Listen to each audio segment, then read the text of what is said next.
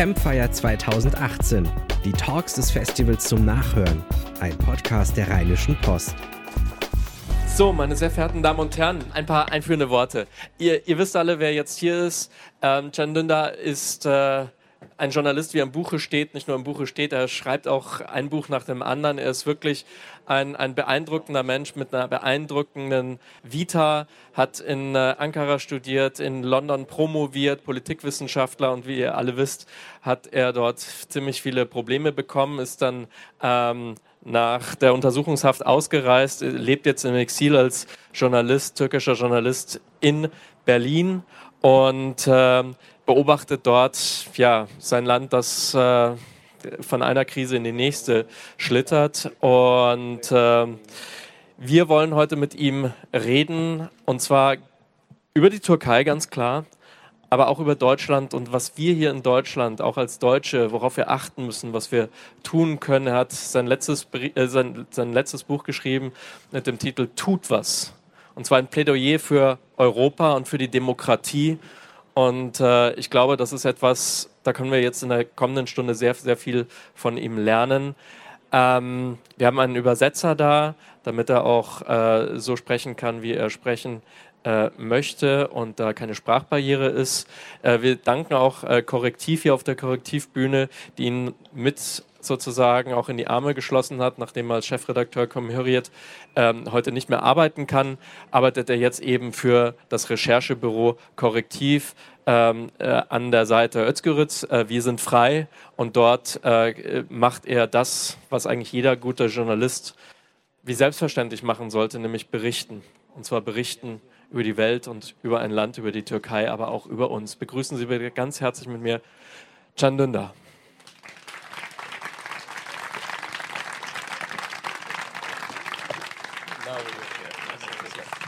Und bitte einen Applaus an den Übersetzer Oliver.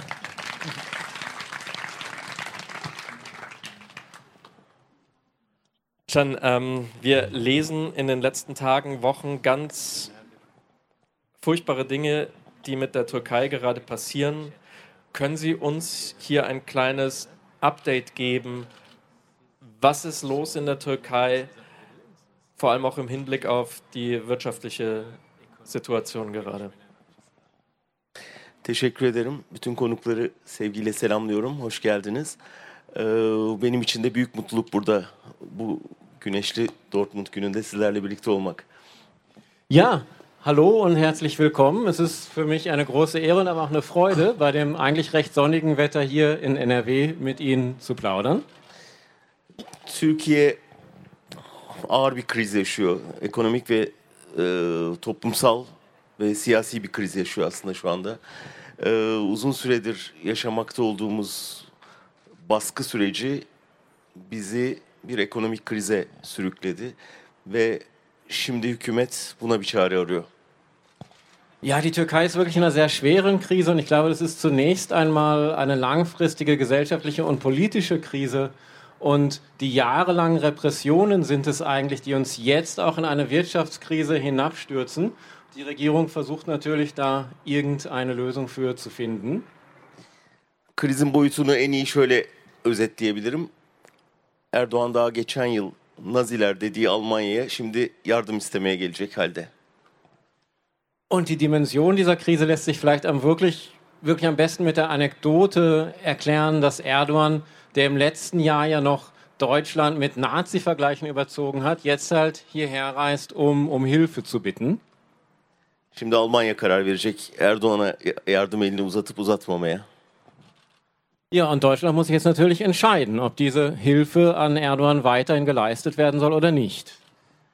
Bu krizin ortasında 28 Eylül'de Erdoğan'ı Berlin'de ağırlamaya hazırlanıyoruz. Tabii Almanya hazırlanıyor. Bizim için de e, ilginç bir deneyim olacak. Wir bereiten uns darauf vor, Erdogan am 28. September zu empfangen. Wir, das heißt natürlich auf der einen Seite die Bundesregierung, aber ich glaube auch für uns werden das sehr spannende Erfahrungen werden. Ben de uzun zamandır göremiyordum kendisini. Bu vesileyle görme şansına kavuşmuş olacağım. Und ich habe ihn ja auch lange nicht mehr zu Gesicht bekommen und jetzt eben die Gelegenheit, ihm mal wieder zu begegnen.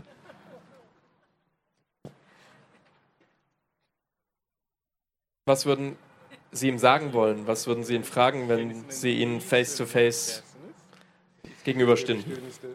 Şöyle bir ilginç durum var. Ee, Şan, Şansölye ile ortak bir basın toplantısı yapacaklar.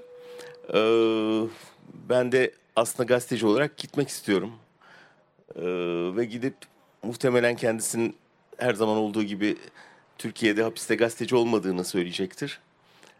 En azından kendisine e, kendi varlığımla bunun bir yalan olduğunu hissettirmek istiyorum oraya gidip. Ja, das Interessante ist ja, dass es eine gemeinsame Pressekonferenz mit der Kanzlerin geben wird und an der würde ich natürlich gerne als Journalist teilnehmen.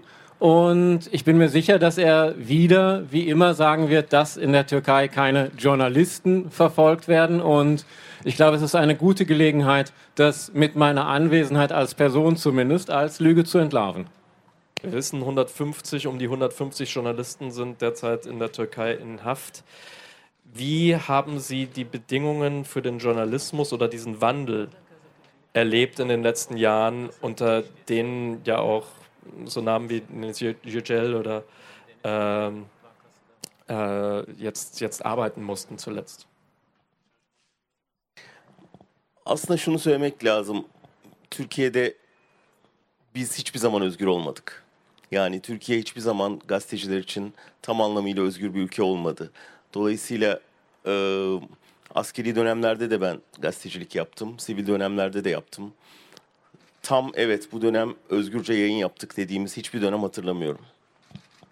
Also man muss zunächst einmal sagen, dass die Türkei eigentlich nie ein Land war, in dem Journalisten und Journalistinnen frei arbeiten konnten. Also ich habe ja auch als Journalist gearbeitet zur Zeit der Militärregierung. Ich habe auch zu Zeiten ziviler Regierung als Journalist gearbeitet und ich kann mich nicht erinnern, dass es irgendwann mal eine Zeit gab, wo ich gesagt hätte, jetzt haben wir wirklich Pressefreiheit. Ama doğrusunu söylemek gerekirse baskının bu kadar ağır olduğu bir dönemde hatırlamıyorum. Zannediyorum bu son 5 yıl Türkiye'de özgürlüklerin özellikle basın özgürlüğünün en kötü, en ağır dönemi, baskı dönemi oldu. Aber genauso offen muss ich auch sagen, dass es nie eine Zeit gab, wo die Repressionen wirklich so stark gewesen sind wie heute. Ich glaube, zumindest hinsichtlich der Pressefreiheit, wenn nicht aller Grundfreiheiten, hat die Türkei in den letzten fünf Jahren die schlimmste Phase ihrer Geschichte durchlebt. Aslında şöyle özetleyeyim. Üç aşamada medyayı ele geçirdi Erdoğan. İlk aşamada e, merkez medyadaki büyük patronları, büyük sermayeyi vergi cezalarıyla korkuttu, sindirdi ve yayın yapamaz hale getirdi. Und eigentlich kann man das so zusammenfassen, dass Erdogan in drei Stufen oder drei Schritten die Presse sich untertan gemacht hat. Der erste Schritt war in den großen Medienhäusern die Verantwortlichen, die Geschäftsführer und so weiter wirklich einzuschüchtern mit riesengroßen äh, Fiskalstrafen, also angedrohten Steuergeschichten. İkinci aşamada kendine yakın iş adamlarına bu medya organlarını satın aldırdı. Böylece kendisine bağlı bir medya, yandaş medya dediğimiz medyayı oluşturdu. Und in der zweiten Stufe hat er dann dafür gesorgt, dass ihm nahestehende Unternehmer diese großen Pressehäuser nach und nach aufgekauft haben, sodass er eben das, was wir eben die regimetreue Presse nennen, wirklich auch ökonomisch aufbauen konnte. Son olarak da e, muhalif zaten yüzde on kadar bir medya kalmıştı. Onları da hapse attı. E, böylece mesele kökünden çözülmüş oldu. Ja, und zu allerletzt gab es dann vielleicht noch so 10 Prozent oppositioneller Presse und die Leute hat er eben alle ins Gefängnis werfen lassen und damit das Problem ziemlich an der Wurzel gepackt. Şu anda aslında Türkiye'de sansür yok. Her şeyi yazmakta özgürsünüz. Yani önceden haberleri kontrol eden bir mekanizma yok. Ama hiç kimsenin haber yazacak cesareti yok. Ee, ve yazanlar için de bedeli son derece ağır. Es gibt ja eigentlich keine Zensur in der Türkei derzeit. Also es gibt keine Mechanismen, die das, was veröffentlicht werden soll, vor der Veröffentlichung kontrollieren und dann erlauben oder nicht.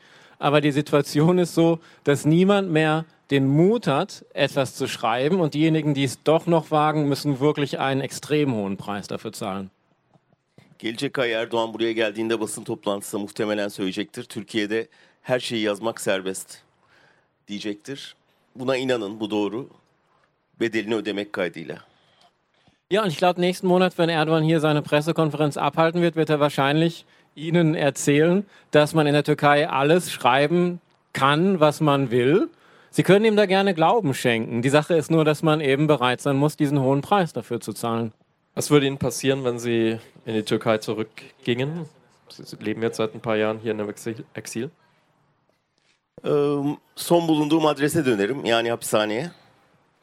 Ee, ve orada şu anda yani ilk istenen ceza ömür boyu iki yıl iki ömür boyu hapis cezasıydı.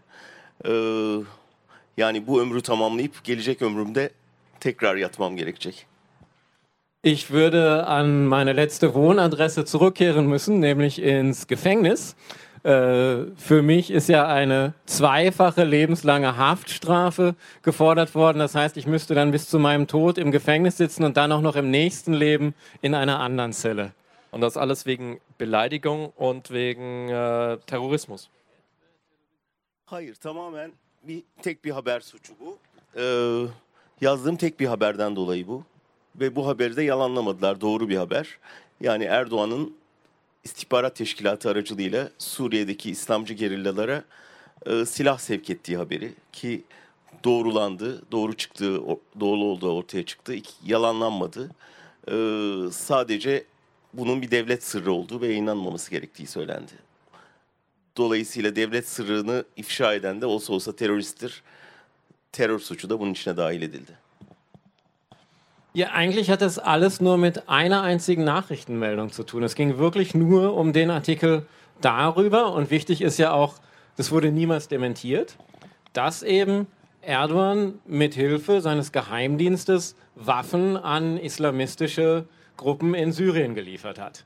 Und diese Nachricht hat sich eben als korrekt, als zutreffend herausgestellt. Er selber hat es ja auch nie dementiert. Aber sehr wohl argumentiert, dass es sich um ein Staatsgeheimnis handelt und das dürfe natürlich niemand öffentlich machen und in den Medien verbreiten. Und weil diejenigen, die Geheimnisse verraten, sowieso automatisch Terroristen sind, kam dann eben jetzt auch noch diese Terrorismusschiene dazu. Sie haben eingangs die Situation in der Türkei beschrieben und dass die Türkei vor großen wirtschaftlichen Problemen steht Zeichnen Sie uns mal ein Szenario, was passieren könnte, wenn sich diese Krise verschlimmert.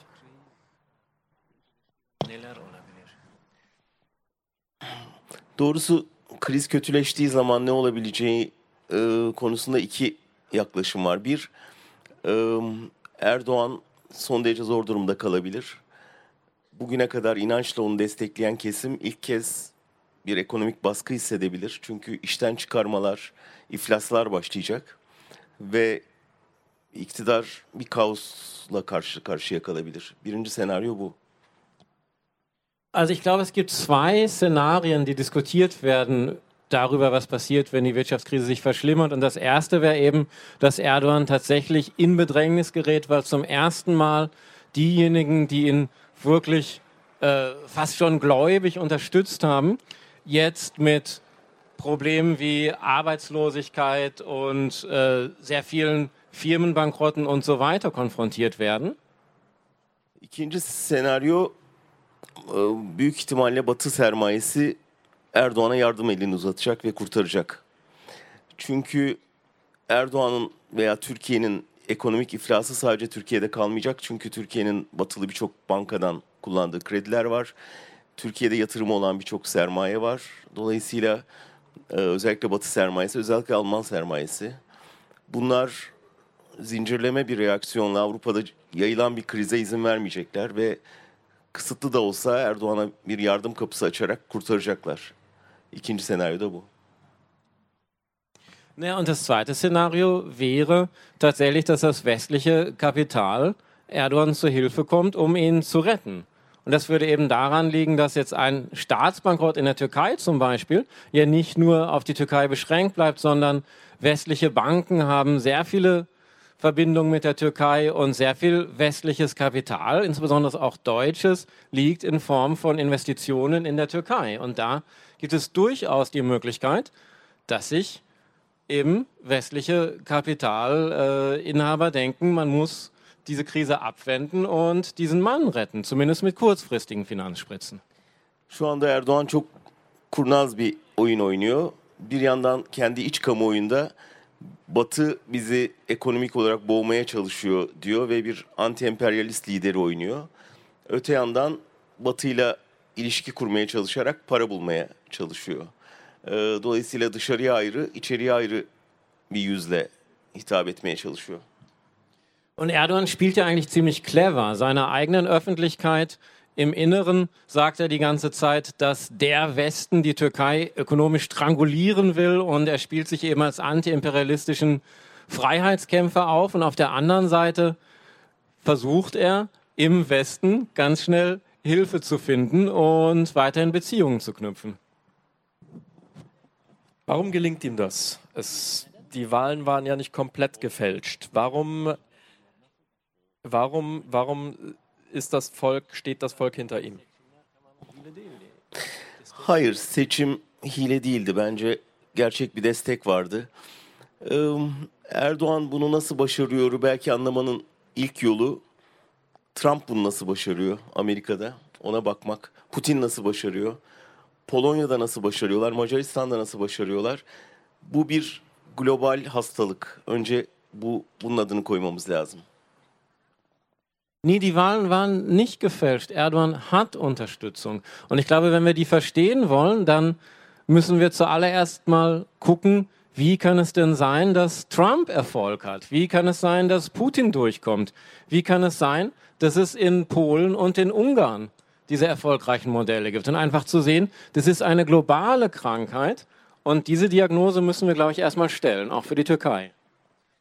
Bence yaşadığımız çağ gerçekten e, bütün global ölçekte insanların korktuğu, globalizmden korktuğu, mülteci salgınından korktuğu, savaşlardan korktuğu ve güçlü liderlerin e, gölgesine sığınma ihtiyacı duyduğu bir çağdayız. Ve bu korku olduğu sürece bu adını saydığım liderler her zaman gözde olacak gibi görünüyor şu anda. Ich glaube, wir leben in einem Zeitalter der globalen Ängste. Es gibt Ängste überall auf der Welt vor Globalisierung und ihren Auswirkungen. Es gibt Ängste vor den Flüchtlingsströmen, wie das immer gesagt wird. Es gibt Ängste vor ähm, Kriegen.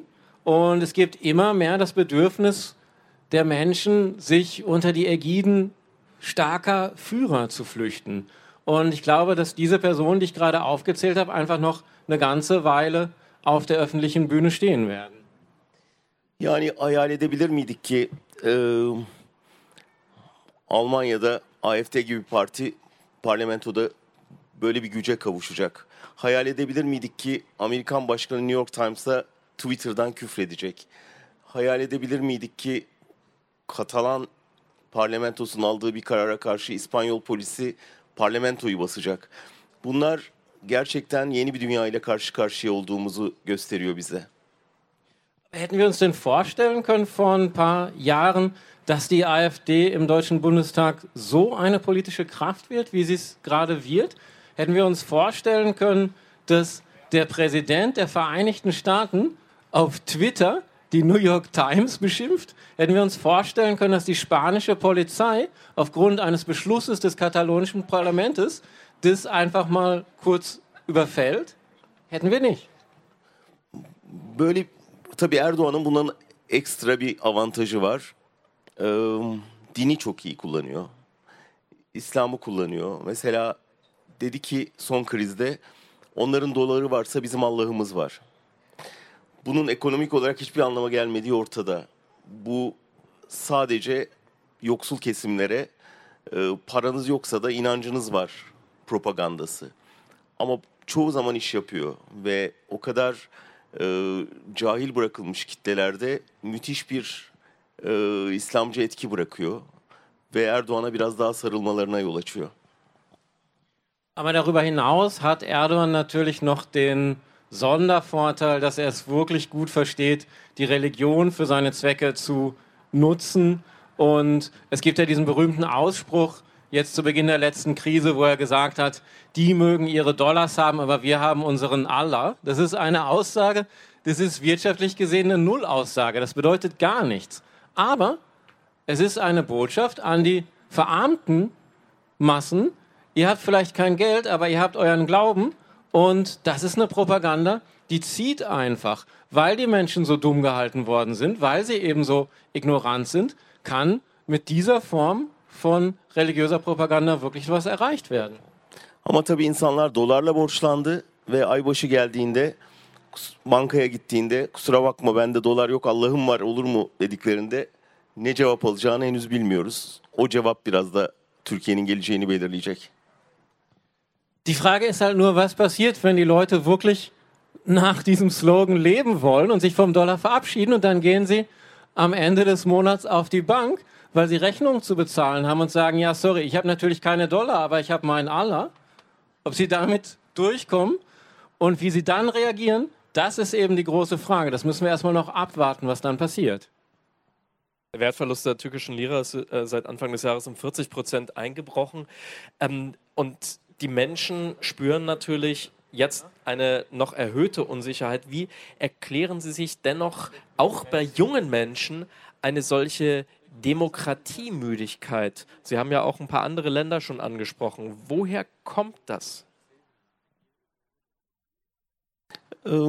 Burada tabii demokrasinin ciddi bir bunalımda olduğunu söylememiz lazım bütün dünyada.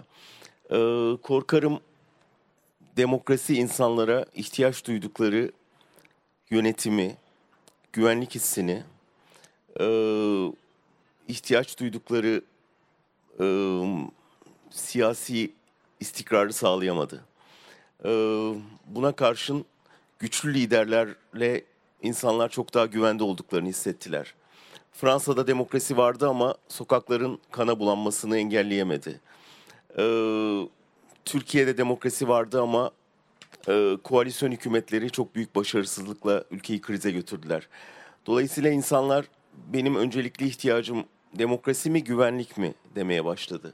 Bu çok tehlikeli bir soru.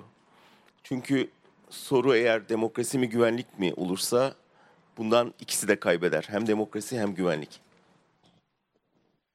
Ja, ich glaube, wir sollten schon sagen, dass die Demokratie sich weltweit in einer sehr starken Krise befindet und dass wir gesehen haben, dass sie eben vielen Menschen im Moment nicht mehr das geben kann, was sie sich wünschen. Also eine Regierung, wie die Menschen denken, dass sie sie brauchen oder eben das Sicherheitsgefühl, was sie gerne hätten und eben auch die politische Stabilität, die sich Menschen wünschen. Wir haben zum Beispiel gesehen, dass es in Frankreich sehr wohl eine Demokratie gegeben hat, die aber nicht verhindern konnte, dass es zu mehreren Blutbädern auf den Straßen des Landes gekommen ist.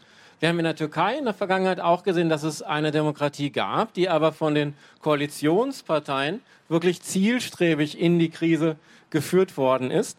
Und irgendwann ist dann anscheinend bei vielen Menschen im Kopf dieser Zwiespalt aufgetaucht, will ich denn jetzt Demokratie oder will ich Sicherheit? Und das Fatale daran ist ja, sobald Sie in diesen beiden Begriffen denken, entweder Demokratie oder Sicherheit, dann verlieren Sie beides, unausweichlich. Sie haben, ja, Sie, Dankeschön. Sie haben ein neues Buch geschrieben, Tut was, ein Plädoyer für die Demokratie in Europa. Was, was, was, was ist Ihre Botschaft an, die, an, dem, an uns hier in Deutschland, wenn Sie das betrachten? Sie haben auch das äh, Aufkommen der AfD schon äh, kurz skizziert. Wo sehen Sie Deutschland in diesem Gesamtkomplex und worauf sollten wir jetzt hier alle achten, damit wir vielleicht das ein oder andere Problem, das die Türkei hat, uns ersparen? Ben iki sene önce Almanya'ya geldim ve e, bir anda Türkiye'ye dönemeyeceğimi anladığım zaman elimde sadece bir valizim vardı. Yazlık tatile gelmiştim aslında. İspanya'da tatildeydim. Ve avukatlarım dönmememi tavsiye ettiler Türkiye'ye. Ee, bunun üzerine Avrupa'da bir yere yerleşmem gerekiyordu. Oğlum İngiltere'de yaşıyor. Önce İngiltere'yi düşündüm. Ee, fakat İngiltere'nin artık Avrupa'nın bir parçası olmadığını fark ettim. Ee, ve İngiltere'ye gitmek istemedim. Amerika bir seçenekti ama Amerika'da Trump vardı ve Amerika bana son derece uzak göründü. Fransa e, tamamen apolitik bir lider tarafından yönetilmeye başla, hazırlanıyordu ve bir kaos ortamı vardı. Fransa'yı da istemedim. Almanya'yı istememin bazı nedenleri var. Ja, ich bin vor zwei Jahren nach Deutschland gekommen und die Geschichte war ja so, dass ich eigentlich mit einem einzigen Koffer da stand, weil ich Sommerurlaub in Spanien gemacht habe und dann meine Anwälte gesagt haben, du solltest lieber nicht zurückkehren. Und da musste ich mich entscheiden, wo ich denn leben wollte. Und die erste Wahl wäre Großbritannien gewesen, weil mein Sohn da lebt, aber ich habe eben gesehen, dass Großbritannien nicht mehr Teil Europas sein will. Dann habe ich an die USA gedacht, da gibt es Trump. Und das Land kam mir einfach wahnsinnig fern vor. Und dann Frankreich. Und das war ja gerade an dem Punkt, wo es in eine neue politische Phase aufgebrochen ist, wo es von einer sehr apolitischen Führung verwaltet wird. Und dann gab es Deutschland. Ee, Almanya doğrusu bence şu anda Avrupa demek Almanya demek neredeyse. Ee, bütün Avrupa zihniyetini ve varlığını Almanya temsil ediyor. Bu, bu açıdan büyük bir sorumluluğu var Almanya'nın.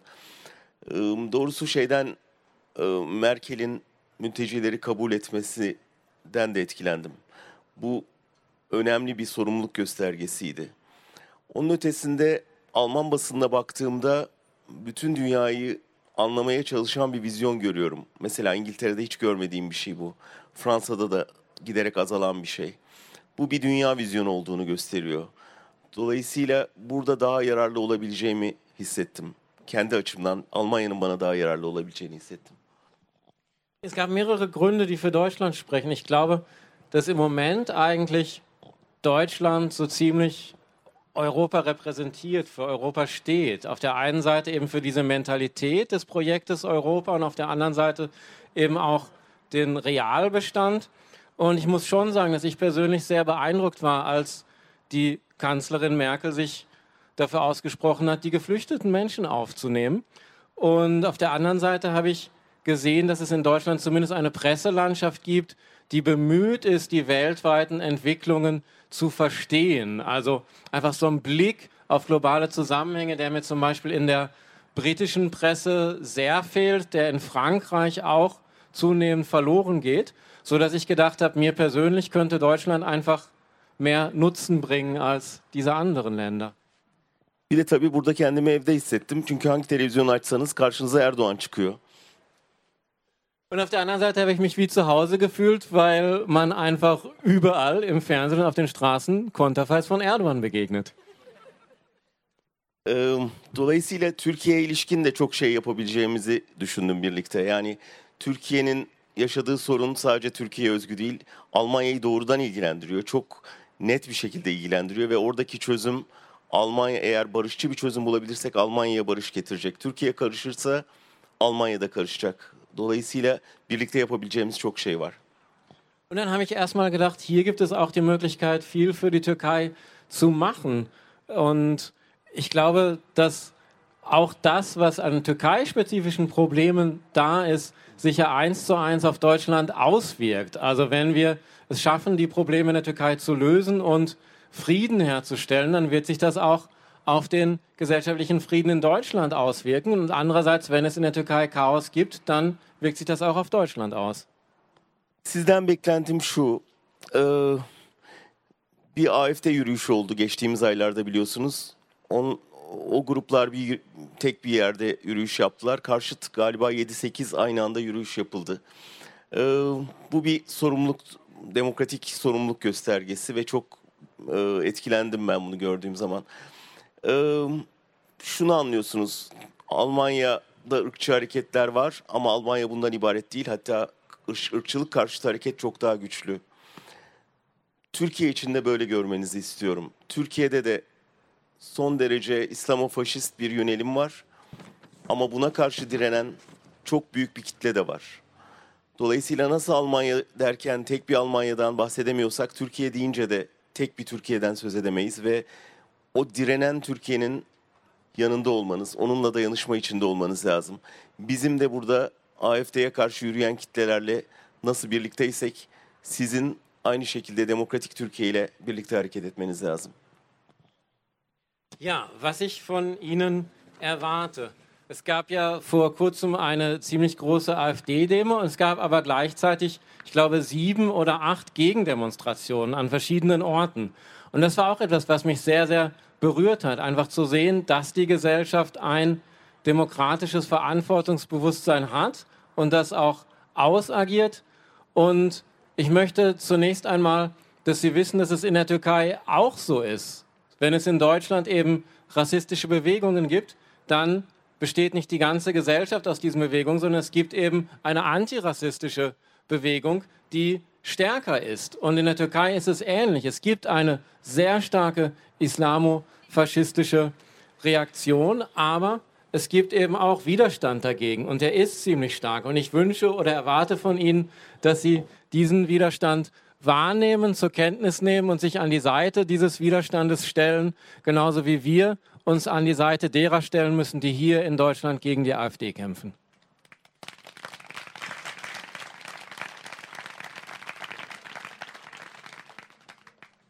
Sie haben in der Türkei gelebt, Sie haben in England gelebt, Ihre äh, Familie lebt zum Teil dort. Wie blicken Sie auf uns jetzt als, als, als Beobachter? Was, was würden Sie sagen, in welcher Phase befindet sich Deutschland gerade und haben Sie Angst um Deutschland, wenn Sie die Ereignisse zum Beispiel von letzter Woche in, in Sachsen betrachten?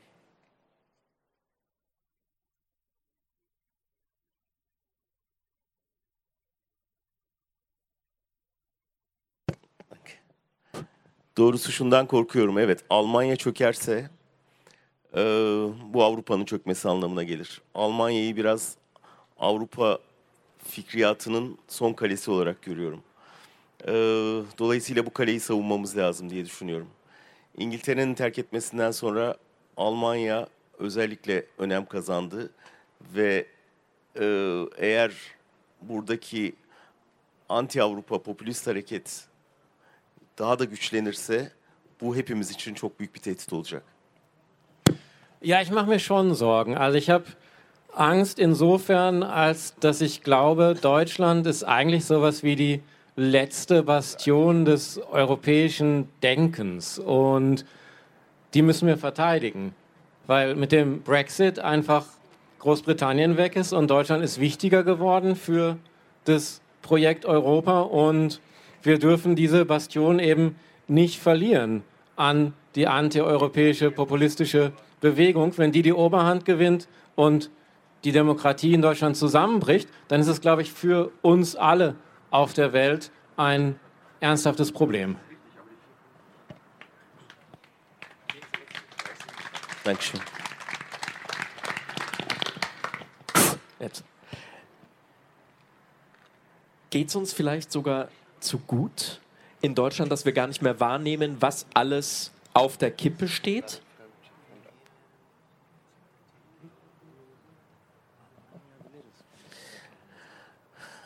Yani Türkiye'den gelen biri için evet buradaki e, yaşadığınız şeyin kıymetini çok bilmediğinizi düşünüyorum ben. E, çok ilginç. Ben aslında Almanya'yı fazla kuralcı bulurdum ve bu nedenle de biraz sıkıcı bulurdum. Çünkü yani e, kurallar rejimi her zaman sıkıcı gelir insanlara. Ama o kadar kuralsız bir ülkeden geliyorum ki buradaki kurallar bile bana iyi geldi. Ee, hukukun ne kadar kıymetli ve önemli olduğunu insan hukuku kaybedince anlıyor. Biz ne yazık ki hukuku kaybettik ve şimdi bunun ne kadar değerli olduğunu burada bir kez daha anlıyorum ben. Ja, als jemand, der aus der Türkei kommt, habe ich schon manchmal das Gefühl gehabt, dass ihr hier nicht so richtig wisst, was ihr alles habt. Ich habe früher, ehrlich gesagt, auch Deutschland immer sehr ähm, regelkonform und deshalb langweilig, ordnungshörig wahrgenommen. Aber ich komme aus einem Land, in dem eine dermaßen krasse Regellosigkeit herrscht, dass mir derzeit die Regeln in Deutschland sehr, sehr gut tun. Und gerade der Wert einer funktionierenden Rechtsordnung ist etwas, was man wirklich erst verstehen kann, wenn man sie verloren hat. Wie wertvoll und wie wichtig eine Rechtsordnung ist, das können Sie erst verstehen, wenn Sie in einem Land gelebt haben, wo die zerstört wurde. Um, düşünün bir haber yazıyorsunuz ya da bir bildiriye imza atıyorsunuz ya da Cumhurbaşkanı ile ilgili bir karikatür çizmişsiniz. Savcının karşısına çıkıyorsunuz, savcının direkt hükümetten emir aldığını biliyorsunuz. Savcı tutuklanmanızı istiyor, hakim karşısına çıkıyorsunuz. Hakimin direkt hükümetten talimat aldığını biliyorsunuz. Hiçbir şansınız yok, hiçbir kurtulma şansınız yok. Hakim gözünüze bakarak hapse gönderiyor sizi. Üst mahkemeye gidiyorsunuz. Üst mahkemenin bütün hakimlerini hükümetin atadığını biliyorsunuz. Hiçbir kurtuluş şansınız yok. Hiçbir çıkış yolunuz yok adaletle. Sokağa dökülebilirsiniz hak arayışınızı sokakta sürdürebilirsiniz. Bütün sokaklar polisin işgali altında. Böyle bir ülkede nasıl hakkınızı arayacaksınız?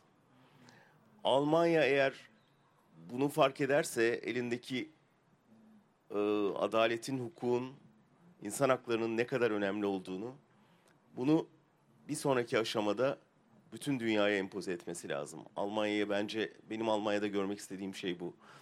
Dolayısıyla Erdoğan geldiğinde onunla ticari pazarlıktan önce yargı adalet bağımsızlığının, basın özgürlüğünün ve bir polis devleti olmaması koşulunun konuşulması lazım.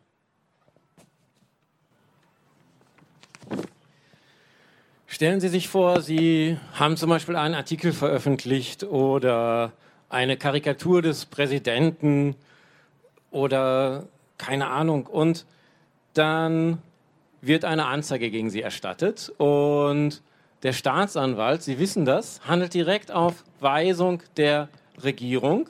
Er fordert ihre Inhaftierung. Sie werden dem Richter vorgeführt, der guckt ihnen in die Augen und schickt sie ins Gefängnis, weil der Richter, das wissen Sie auch, ebenso auf Weisung der Regierung handelt. Und dann versuchen Sie irgendwie ans Kassationsgericht zu gehen in Revision, aber Sie wissen, dass das gesamte Gericht der oberen Instanz direkt vom Ministerrat besetzt worden ist. Und Sie wissen, Sie haben keine Chance vor Gericht. Dann versuchen Sie auf die Straße zu gehen, um Ihre Rechte einzufordern, aber die Straßen sind ohnehin schon von der Polizei in Beschlag genommen. Es gibt keinen Weg mehr, Ihre Rechte einzufordern. Und das ist eben etwas, was, glaube ich, die Menschen in Deutschland sich sehr klar vergegenwärtigen müssen, diese Rechtsordnung, die Unabhängigkeit der Justiz und die Gerechtigkeit, die es gibt, die es unbedingt zu schützen und zu wahren.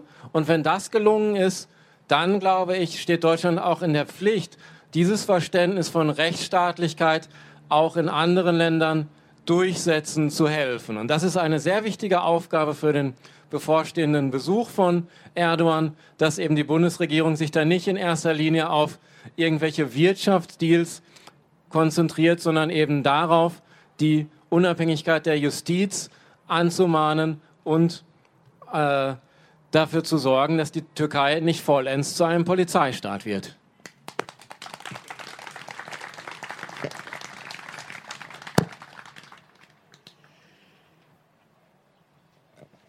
Muss diese Frage einfach stellen, weil sie mich persönlich sehr bewegt und ich persönlich keine Antwort mehr darauf habe. Könnten Sie sich vorstellen, dass ein Trump, ein Erdogan, ein Orban eines Tages auch hier in Deutschland im Bundeskanzleramt sitzen könnte? Um, bence bu tehdit her, her ülke için ve her toplum için söz konusu. Çünkü hava kirliliğini düşünün. Yani ya da buzullardaki ısınmayı düşünün. Siz ne kadar kendinizden emin olursanız olun o su, o buzlar eliyor ve dünyayı başka bir iklime sürüklüyor. hava kirlendiği zaman benim hava saham temiz kalamaz demiyorsunuz. Politik kirlilik de böyle. Ee, siyasi bir popülizm rüzgarı estiği zaman bunu bunun her ülkeyi teslim alması mümkün. Daha dirençli toplumlar var, daha dirençsiz toplumlar var. Ama bence şu anda her toplum tehdit altında. Ich glaube, das ist eine Gefahr, die für jedes Land und für jede Gesellschaft besteht. Wir müssen uns erstmal vergegenwärtigen, welche wirklich globalen Probleme es gibt. Also zum Beispiel das Schmelzen der Polkappen oder die Luftverschmutzung. Das sind alles Dinge, die machen vor keiner Landesgrenze Halt. Sie können nicht sagen, ich mache jetzt aber eine protektionistische Politik, die dafür sorgt, dass es bei mir kalt bleibt. Das funktioniert nicht. Umweltverschmutzung breitet sich auf der gesamten Welt aus und das ist mit politischer Verschmutzung ebenso. Diese populistische Kontaminierung, die verbreitet sich und die findet überall, die hält überall Einzug. Es gibt, glaube ich, Gesellschaften, die stärkere Immunsysteme oder Widerstandsmechanismen haben als andere. Das denke ich schon, aber ich glaube, die Gefahr ist überall auf der Welt gegeben. Wie können wir unser Immunsystem stärken? Wir sitzen jetzt hier auf diesem Platz und äh, gehen danach wieder in unsere Arbeit, in die Schulen, in die Betriebe. Was, was, was, was wäre Ihr Appell? Was kann jeder Einzelne von uns sozusagen mitnehmen? Was können wir von Ihnen, von Ihrem Leben und Ihren Erfahrungen lernen, das uns hier in Deutschland vielleicht, ja, wie soll man sagen, vor, diesem, vor dieser Ausbreitung dieser Krankheit bewahrt? Çok teşekkür ederim bu soru için. Çok önemli. Ben uzun süredir bunun üzerine düşünüyorum. Bir defa şunu görmemiz lazım. Bizler Almanlar ve Türkler olarak ayrışmıyoruz. Bizi ayıran şey ulusal kimliklerimiz ya da sınır çizgileri değil. Biz demokratlar ve demokrasi karşıtları olarak ayrışıyoruz. Demokrasiye inanan Almanlar ve Türkler, demokrasiye inanmayan Almanlar ve Türkler olarak ayrışıyoruz. Dolayısıyla buradaki insanlarla aynı saftayız. Ee, kime karşı? AFD ve Erdoğan'a karşı. Ja, vielen Dank, dass Sie diese Frage gestellt haben. Die beschäftigt mich eigentlich wirklich schon sehr, sehr lange und ist mir persönlich sehr wichtig. Ich glaube, der, Antwort, der Anfang der Antwort ist zu sagen, dass wir uns nicht aufteilen in Deutsche und Türken, dass heute Zugehörigkeiten nicht mehr nach nationalstaatlicher Angehörigkeit oder nach politischen Grenzen sich konstruieren, sondern eben entlang der Linie, ob wir die Demokratie verteidigen oder ob wir gegen die Demokratie sind. Das heißt, wir teilen uns auf. Wir in Deutsche und Türkinnen, die an die Demokratie glauben und auf der anderen Seite Deutsche und Türkinnen, die nicht an die Demokratie glauben. Das ist die Linie. Wir teilen uns auf entlang der Linie, ob wir Menschen sind, die gegen Erdogan und die AfD sind oder ob wir es nicht sind.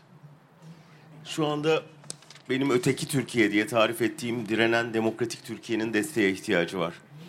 Ve bu konuda sizlerin yapabileceğiniz çok şey var. Bu toplantı bile bizim için çok kıymetli çünkü kendimizi ifade edebiliyoruz. Ee, basın kuşatma altında.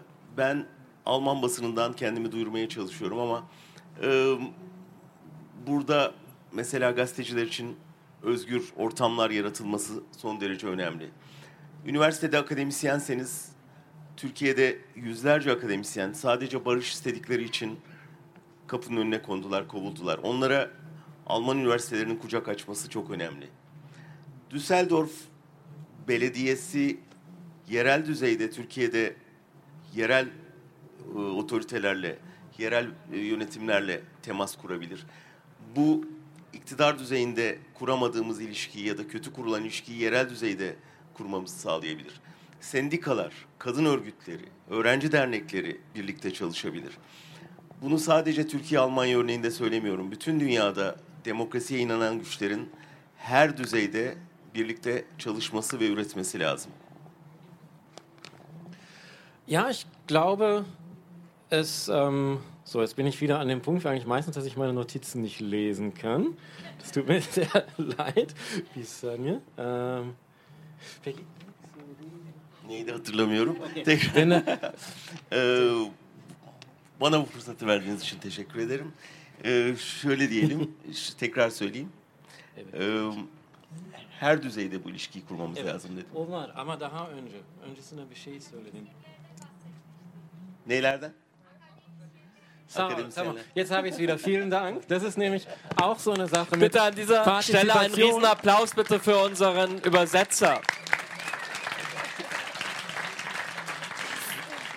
Und vielen Dank auch für die Partizipation des Publikums, das eben genau das zeigt, was wir alles zusammen erreichen können, wo ein Mensch nicht mehr weiterkommt. Also, es gibt so viele Sachen, die Sie tun können, um uns zu unterstützen.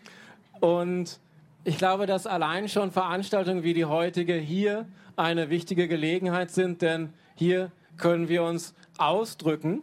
Es gibt Möglichkeiten, von Organen der deutschen Presse, eben Journalistinnen aus der Türkei zu unterstützen, wie es mit Mehr schon passiert. Aber es gibt noch viele weitere und es gibt weitere Möglichkeiten, zusammenzuarbeiten. Es gibt auf der anderen Seite hunderte von Hochschullehrerinnen und Hochschullehrern, die in der Türkei rausgeschmissen wurden und die zum Beispiel, wenn sie mit einer Hochschule zu tun haben, hier Anstellung bekommen können. Und es gibt auch die Möglichkeit, zum Beispiel für die Stadt Düsseldorf auf kommunaler Ebene mit Stadtverwaltung in der Türkei zu arbeiten und vielleicht auf lokaler, kommunaler Ebene genau die Beziehungen und die Kommunikation aufzubauen, die auf einer Regierungsebene nicht mehr funktionieren. Es gibt die Möglichkeit, von Gewerkschaften zusammenzuarbeiten, Studierendenvereinigungen können zusammenarbeiten, die Frauenbewegungen können zusammenarbeiten. Es gibt so viele Möglichkeiten, jeweils zusammenzuarbeiten mit den anderen und sich gegenseitig zu unterstützen. Mit diesem Appell und dem Blick auf die Uhr möchte ich ganz herzlich danken, dass Sie heute hier waren. Einen Riesenapplaus bitte. Vielen Dank, Can Dündar. Vielen Dank. Danke sehr. Thank you. Keine Lust, auf die nächste Episode zu warten? Frische Themen gibt es rund um die Uhr auf rp-online.de.